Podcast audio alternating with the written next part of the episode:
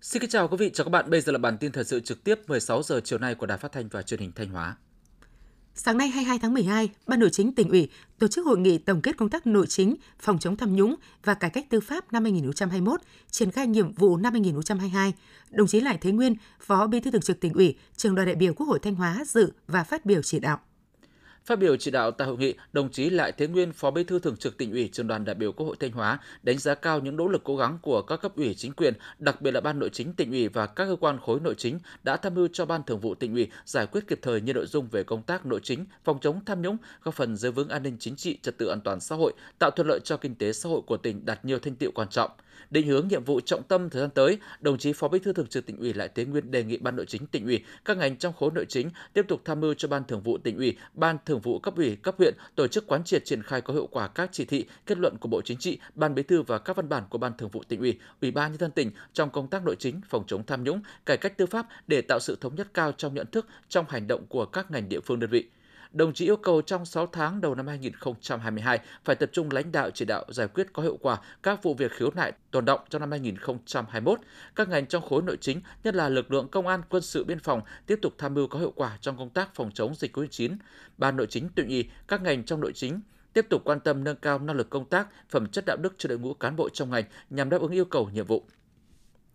Sáng nay 22 tháng 12, dưới sự chủ trì của đồng chí Vũ Đức Đam, Ủy viên Ban chấp hành Trung ương Đảng, Phó Thủ tướng Chính phủ đã tổ chức hội nghị trực tuyến toàn quốc triển khai thi hành luật phòng chống ma túy, công tác phòng chống dịch COVID-19 và vệ sinh an toàn thực phẩm. Phó Chủ tịch Ủy ban dân tỉnh Đầu Thanh Tùng chủ trì tại điểm cầu tỉnh Thanh Hóa. Sau khi nghe đại diện các địa phương thảo luận, đóng góp ý kiến đối với các nội dung trọng tâm của hội nghị, Phó Thủ tướng Vũ Đức Đam ghi nhận những nỗ lực của các bộ, ngành, địa phương thời gian qua trong phòng chống tội phạm ma túy, công tác đảm bảo vệ sinh an toàn thực phẩm cũng như phòng chống dịch COVID-19 trên cả nước – Đối với công tác phòng chống ma túy, Phó Thủ tướng Vũ Đức Đam yêu cầu các ngành chức năng cần quyết liệt hơn nữa trong phòng chống tội phạm ma túy ở cả đầu cung và cầu. Trong công tác cai nghiện, đồng thời các địa phương cần tổ chức quán triệt, triển khai các nội dung của luật phòng chống ma túy và các văn bản hướng dẫn thi hành sâu rộng để những quy định của luật sớm đi vào cuộc sống. Đối với công tác vệ sinh an toàn thực phẩm, Phó Thủ tướng Chính phủ cũng lưu ý các địa phương và bộ ngành cần đẩy nhanh xây dựng thực hiện bản đồ an toàn trong sản xuất nông nghiệp và quan tâm xây dựng các sản phẩm ô cốp. Đối với công tác phòng chống dịch COVID-19, Phó Thủ tướng Chính phủ Đức Đam nhấn mạnh dịch vẫn còn nhiều phức tạp, vì vậy cần đẩy nhanh hơn tốc độ tiêm vaccine cho người dân để giảm thiểu nguy cơ lây lan tử vong. Các lực lượng luôn phải sẵn sàng, không được chủ quan, không để bùng phát điểm nóng và quá tải trong kiểm soát điều trị. Các bộ ngành, các lực lượng và địa phương cần tăng cường phối hợp trong thực hiện nhiệm vụ để đảm bảo cho người dân có cái Tết vui khỏe, an toàn trong tình hình mới. Hôm nay chúng ta kỷ niệm 77 năm ngày thành lập Quân đội Nhân dân Việt Nam và 32 năm ngày Hội Quốc phòng toàn dân, khi toàn Đảng, toàn dân, toàn quân đang tập trung cao nhất cho nhiệm vụ phòng chống dịch COVID-19 gắn với phát triển kinh tế xã hội trong trạng thái bình thường mới. Tham gia chống dịch ở tuyến đầu, quân đội ta đã thể hiện rõ vai trò nòng cốt, xung kích trong ứng phó với thách thức an ninh phi truyền thống. Tinh thần xả thân công hiến, sẵn sàng hy sinh vì nhân dân của cán bộ chiến sĩ toàn quân, lực lượng dân quân tự vệ cả nước đã góp phần quan trọng giảm thiệt hại do đại dịch COVID-19 gây ra. Nhân dân ta luôn yêu thương, tin tưởng và tự hào về quân đội của mình. Chắc chắn rằng dưới sự lãnh đạo sáng suốt của Đảng, sức mạnh và uy tín của quân đội ta sẽ là điểm tựa vững chắc để toàn hệ thống chính trị, các tầng lớp nhân dân và các thành phần kinh tế đặt chọn niềm tin cùng tích cực góp phần xây dựng nền quốc phòng toàn dân thêm vững mạnh, đáp ứng yêu cầu nhiệm vụ bảo vệ Tổ quốc, phát triển đất nước trong thời kỳ mới. Thưa quý vị và các bạn, trong suốt 77 năm qua, các thế hệ cán bộ chiến sĩ lực lượng vũ trang tỉnh Thanh Hóa luôn ra sức học tập rèn luyện, bảo vệ vững chắc chủ quyền, xây dựng quê hương ngày một giàu đẹp. Cùng với việc luôn sung kích đi đầu trong công tác phòng chống thiên tai, tìm kiếm cứu nạn, khi đại dịch COVID-19 bùng phát, các cán bộ chiến sĩ lực lượng vũ trang tỉnh không quản ngày đêm, khắc phục mọi khó khăn gian khổ, kịp thời có mặt, vượt qua hiểm nguy, quyết tâm chiến thắng dịch bệnh, đồng thời làm tốt công tác tuyên truyền, vận động nhân dân, giúp dân xóa đói giảm nghèo, xây dựng nông thôn mới, và thực hiện các chính sách hậu phương quân đội, góp phần quan trọng vào việc giữ vững ổn định chính trị, xây dựng cơ sở chính trị vững mạnh toàn diện, thế trận lòng dân ngày càng vững chắc trong tình hình mới. Thưa quý vị, theo thông tin từ Chi cục chăn nuôi và thú y Thanh Hóa tính đến ngày hôm nay 22 tháng 12, trên địa bàn tỉnh đã có 5 huyện là Thiệu Hóa, Triệu Sơn, Như Thanh, Nông Cống, Nga Sơn khống chế hoàn toàn và công bố hết dịch bệnh tả lợn châu Phi. Để tiếp tục ngăn chặn sự lây lan của dịch bệnh tả lợn châu Phi, Chi cục chăn nuôi và thú y Thanh Hóa đang tiếp tục đôn đốc các địa phương tăng cường thực hiện tổng vệ sinh tiêu độc khử trùng chuồng vượng chuồng trại chăn nuôi theo định kỳ, tổ chức thực hiện tiêu hủy toàn bộ số lợn của các hộ chăn nuôi có bệnh đúng quy trình kỹ thuật, đảm bảo không làm phát tán mầm bệnh, duy trì các chốt kiểm soát dịch bệnh tại các đầu mối giao thông, các địa phương có dịch vừa công bố hết dịch, đồng thời tăng cường công tác thông tin tuyên truyền bằng nhiều hình thức để các doanh nghiệp người chăn nuôi nắm hiểu rõ mức độ nguy hiểm và các biện pháp phòng chống dịch bệnh. Bản tin trực tiếp 16 giờ xin được chuyển sang một số thông tin trong nước quan trọng khác.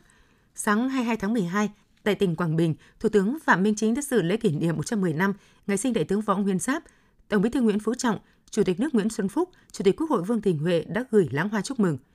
Thay mặt lãnh đạo Đảng, Nhà nước trình bày diễn văn tại lễ kỷ niệm, Thủ tướng Phạm Minh Chính nhấn mạnh, Đại tướng Võ Nguyên Giáp là người học trò xuất sắc và gần gũi của Chủ tịch Hồ Chí Minh vĩ đại, người chiến sĩ cách mạng kiên trung, tuyệt đối trung thành, vị đại tướng, tổng tư lệnh đầu tiên của quân đội nhân dân Việt Nam.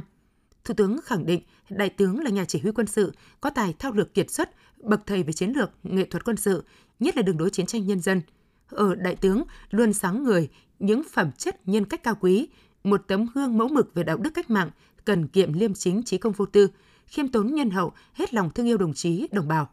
Thủ tướng nhấn mạnh, học tập và noi gương Đại tướng Võ Nguyên Giáp và các bậc tiền bối, chúng ta nguyện mãi đi theo con đường mà Đảng Bắc Hồ kính yêu và nhân dân ta đã lựa chọn, xây dựng đất nước ngày càng phát triển giàu đẹp văn minh. Nhân dịp ngài Olaf Scholz nhận chức Thủ tướng Cộng hòa Liên bang Đức, Thủ tướng Chính phủ Phạm Minh Chính đã gửi thư chúc mừng. Cùng ngày, Bộ trưởng Bộ Ngoại giao Bùi Thanh Sơn đã gửi thư chúc mừng bà Alena nhân dịp được bổ nhiệm giữ chức Bộ trưởng Bộ Ngoại giao Cộng hòa Liên bang Đức. Trước đó ngày 8 tháng 12, ông Olaf Scholz đã tuyên thệ nhậm chức Thủ tướng Cộng hòa Liên bang Đức, chính thức trở thành vị Thủ tướng thứ 9 của nước này, kế nhiệm bà Angela Merkel, người đã cầm quyền suốt 16 năm qua. Theo quy định, sau khi được Tổng thống bổ nhiệm, Thủ tướng Scholz đề xuất danh sách bộ trưởng lên Tổng thống. Sau khi nhận quyết định bổ nhiệm từ Tổng thống Steinmeier, các bộ trưởng nội các cũng tuyên thệ nhậm chức tại Quốc hội vào chiều cùng ngày theo giờ Đức. Nhân dịp lễ Giáng sinh năm 2021, Bí thư Trung ương Đảng, Chủ tịch Ủy ban Trung ương Mặt trận Tổ quốc Việt Nam Đỗ Văn Chiến đã gửi thư chúc mừng tới các vị giáo phẩm, chức sắc tu sĩ cùng toàn thể đồng bào Kitô hữu Việt Nam. Bức thư có đoạn viết: Trong niềm hân hoan mừng đón đại lễ Thiên Chúa Giáng sinh, tôi tin tưởng sâu sắc rằng giáo hội đồng bào công giáo, đồng bào theo đạo Tin lành Việt Nam sẽ luôn phát huy truyền thống yêu nước, những giá trị văn hóa, đạo đức tốt đẹp, gắn bó, đồng hành cùng dân tộc, đoàn kết chặt chẽ hơn nữa, đề cao ý thức và tiếp tục tham gia phòng chống dịch COVID-19 với tinh thần thích ứng an toàn linh hoạt, kiểm soát hiệu quả dịch COVID-19, góp phần phát triển kinh tế xã hội, không ngừng nâng cao đời sống vật chất và tinh thần của nhân dân, thực hiện thành công khát vọng xây dựng đất nước phồn vinh, hạnh phúc. Nhằm giúp lực lượng y tế đang quá tải, hôm nay tỉnh Bến Tre đã ra mắt và đưa vào hoạt động đội phản ứng nhanh hỗ trợ điều trị F0 tại nhà. Bước đầu, đội phản ứng nhanh hỗ trợ điều trị F0 tại nhà của tỉnh Bến Tre thành lập khoảng 60 thành viên, gồm các y bác sĩ, giáo viên, đoàn viên thanh niên tham gia trên tinh thần tự nguyện vì cộng đồng. Đội được tổ chức gồm 5 tổ với các nhiệm vụ khác nhau: tổ tiếp nhận thông tin, tổ nhập liệu, tổ chuyên môn, tổ động viên và tổ shipper. Nhiệm vụ của các đội là tiếp nhận thông tin về các ca mắc COVID-19 cần được hỗ trợ trên địa bàn tỉnh, đồng thời tư vấn tâm lý hướng dẫn cách điều trị tại nhà cho các bệnh nhân, hỗ trợ vận chuyển thuốc, dụng cụ y tế và nhu yếu phẩm đến nhà có F0 đang điều trị. Thông qua đường dây hotline của các thành viên được công bố, các bệnh nhân và người nhà bệnh nhân có thể liên lạc bất cứ lúc nào khi có nhu cầu hỗ trợ. Huy động lực lượng tình nguyện hỗ trợ y tế cơ sở, đây là giải pháp để giảm tải cho hệ thống y tế cơ sở, đặc biệt trong bối cảnh số ca nhiễm mới vẫn gia tăng thời gian qua tại thành phố Hồ Chí Minh tại Trung tâm Chỉ huy phòng chống dịch COVID-19 tại xã Xuân Thới Thượng, huyện Hóc Môn. Các giáo viên tại đây được địa phương huy động trực tiếp nhận toàn bộ thông tin về các trường hợp F0 trên địa bàn, thông báo kịp thời cho tổ trưởng ca trực F0 và bác sĩ ở trạm y tế lưu động để làm hồ sơ cho những bệnh nhân nguy cơ nhập viện sớm được điều trị kịp thời. Đây chỉ là một trong rất nhiều điểm tình nguyện hỗ trợ y tế cơ sở ở thành phố Hồ Chí Minh. Sự tham gia của đội ngũ tình nguyện viên vào công tác phòng chống dịch COVID-19 thời gian qua được đánh giá là đã đóng góp lớn giúp san sẻ gánh nặng cho lực lượng phòng chống dịch. Sáng nay, một lãnh đạo thành phố Móng Cái, tỉnh Quảng Ninh cho biết thành phố Đông Hưng, Trung Quốc ra thông báo dừng mọi hoạt động xuất nhập khẩu, xuất nhập cảnh tại cửa khẩu Đông Hưng. Theo đó, bắt đầu từ 0 giờ ngày 21 tháng 12, việc thông quan nhân sự và hàng hóa tại cửa khẩu Đông Hưng, bao gồm cả khu thương mại qua biên giới sẽ bị tạm hoãn. Thời gian thông quan cụ thể sẽ được thông báo sau. Ngoài ra, phía thành phố Đông Hưng Trung Quốc còn đưa ra thông báo hiện nay tại cửa khẩu Đông Hưng, bao gồm cả khu thương mại giao lưu nhân dân biên giới, đang xảy ra tình trạng xe tải hạng nặng xếp hàng dài chờ xuất nhập cảnh. Lý do tạm hoãn thông quan nhân sự và hàng hóa được thành phố Đông Hưng Trung Quốc đưa ra là theo nhu cầu của tình hình phòng chống dịch hiện tại ở thành phố này. Quý vị và các bạn vừa theo dõi bản tin 16 giờ của Đài Phát thanh Truyền hình Thanh Hóa. Mời quý vị tiếp tục đón nghe bản tin thời sự 17 giờ để cập nhật những tin tức thời sự trong tỉnh.